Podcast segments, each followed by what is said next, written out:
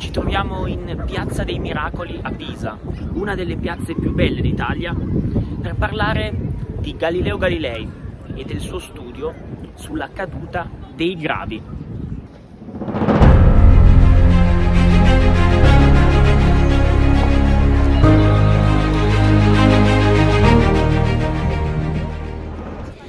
Galileo non fu soltanto uno scienziato, fu anche un fisico, fu anche un matematico ed è proprio qui, in Piazza dei Miracoli, che tra il 1589 e il 1592 studiò il fenomeno della caduta dei gravi.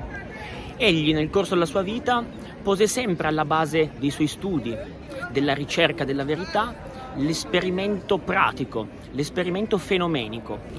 Ed è proprio per questo motivo e forse grazie a questa impostazione mentale che Galileo riuscì a confutare la teoria aristotelica sulla caduta dei gravi.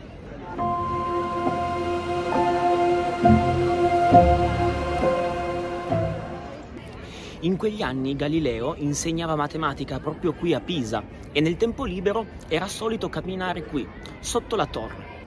In quel periodo erano ancora in voga, in auge, le teorie aristoteliche sulla caduta dei gravi. Secondo Aristotele, due corpi, uno più pesante e l'altro più leggero, cadono con una velocità ed un'accelerazione diversa e quindi raggiungono il suolo in istanti diversi. Questo perché? Questo perché secondo Aristotele ogni corpo eh, rimane, mantiene il suo stato di inerzia se si trova, è presente nel suo luogo naturale. Se invece un corpo è lontano dal suo locus naturalis, così come sostiene Aristotele, esso è spinto a muoversi verso appunto il suo habitat naturale, in parole povere. Quindi i corpi pesanti dall'alto calano verso il basso, per esempio un sasso, Viceversa, il fuoco dal basso si innalza verso l'alto, verso l'aria. Ed è proprio per questo motivo che, secondo Aristotele, i corpi più pesanti cadono verso il basso con una velocità maggiore rispetto ai corpi più leggeri, proprio perché hanno il desiderio, la necessità, l'impellenza di raggiungere il loro luogo naturale con più velocità. Aristotele tuttavia chiaramente non considerava la resistenza dell'aria nel suo calcolo, nella sua teoria, nel suo studio della caduta dei gravi. Ecco, Galileo pose a se stesso questa domanda e attraverso questa domanda confutò le teorie aristoteliche. Ma se i due corpi io li unisco, quindi unisco la loro massa e di conseguenza sommo il loro peso, ecco, questi corpi cadranno uniti più rapidamente o meno rapidamente rispetto al corpo più pesante dei due corpi singoli? Secondo Galileo giustamente la risposta è più rapidamente, proprio perché sommando i due pesi, secondo le teorie aristoteliche, il peso completo sommato dovrebbe raggiungere il suolo più rapidamente.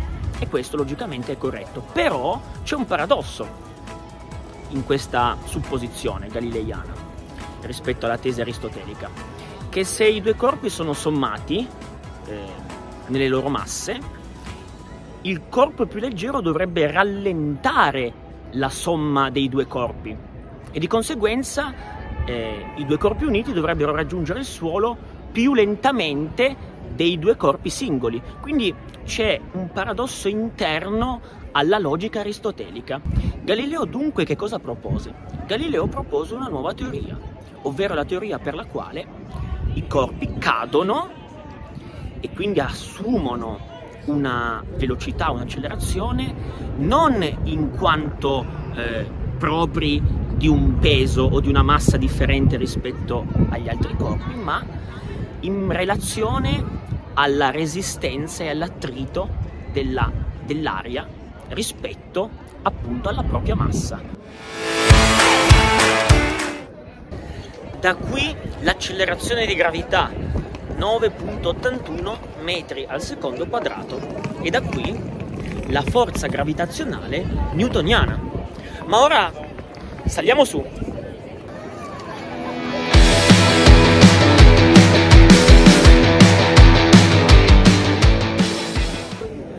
La vita di Galileo Galilei, la sua biografia, è una costellazione di aneddoti, di eventi unici, particolari, rari. Per esempio, basti pensare nella sua giovinezza, quando osservando eh, la lucerna eh, della cattedrale di Pisa eh, riuscì a eh, studiare e a testimoniare l'isocronismo delle oscillazioni del pendolo, che mise successivamente in relazione ai battiti eh, del proprio, proprio polso. Eh, quindi associo la medicina alla tecnica. Eh, ricordiamo anche il suo burrascoso inizio di carriera universitaria come studente, quando eh, si iscrisse alla facoltà di medicina per poi successivamente spostarsi alla facoltà di matematica. Nel 1593, quando progettò un macchinario particolarissimo per spostare, innalzare l'acqua a piani sempre più alti, utilizzato ancora oggi, negli ultimi anni, negli ultimi, nelle ultime decadi, a Venezia, ma fu nel 1604, 1605, 1606 che Galileo Galilei rivoluzionò la visione astronomica del mondo fino a quel periodo, abbracciando le tesi copernicane e essendo un eh, oppositore forte della tesi tolemaica per la quale la Terra eh, risultava il centro dell'universo. Bene, l'invenzione quale fu? Fu quella del telescopio.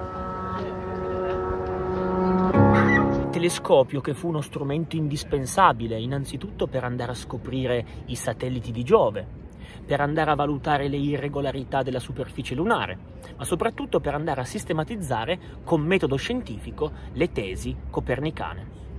Tuttavia tutto ciò andò a scontrarsi, a cozzare con la forza e l'autonomia della Chiesa, tant'è che Galileo fu costretto il 22 giugno del 1633 ad abiurare le sue tesi a Roma.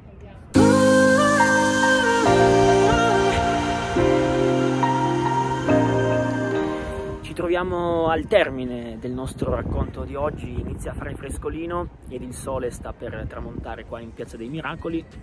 Vorrei concludere così questo racconto, eh, soffermarmi sul fatto che le tesi scientifiche, indipendentemente dal fatto che chi le ha studiate, pensate e ideate eh, si rivolga contro di loro, quindi le abiuri oppure le porti avanti nel tempo, esse vivono indipendentemente da chi le ha pensate e generate. Ed è proprio il caso di Galileo Galilei. Infatti le tesi scientifiche di Galilei, indipendentemente dalla biura, vivono ed esistono ancora oggi. Ed è questa la differenza fondamentale tra le tesi galileiane, per esempio, e le tesi di Giordano Bruno per Giordano Bruno, non avendo dimostrato le sue tesi sul multiverso, sulla molteplicità degli universi, era necessario un atto di fede, proprio perché l'atto di fede era una necessità eh, in mancanza di una tesi scientifica supportata dall'esperimento.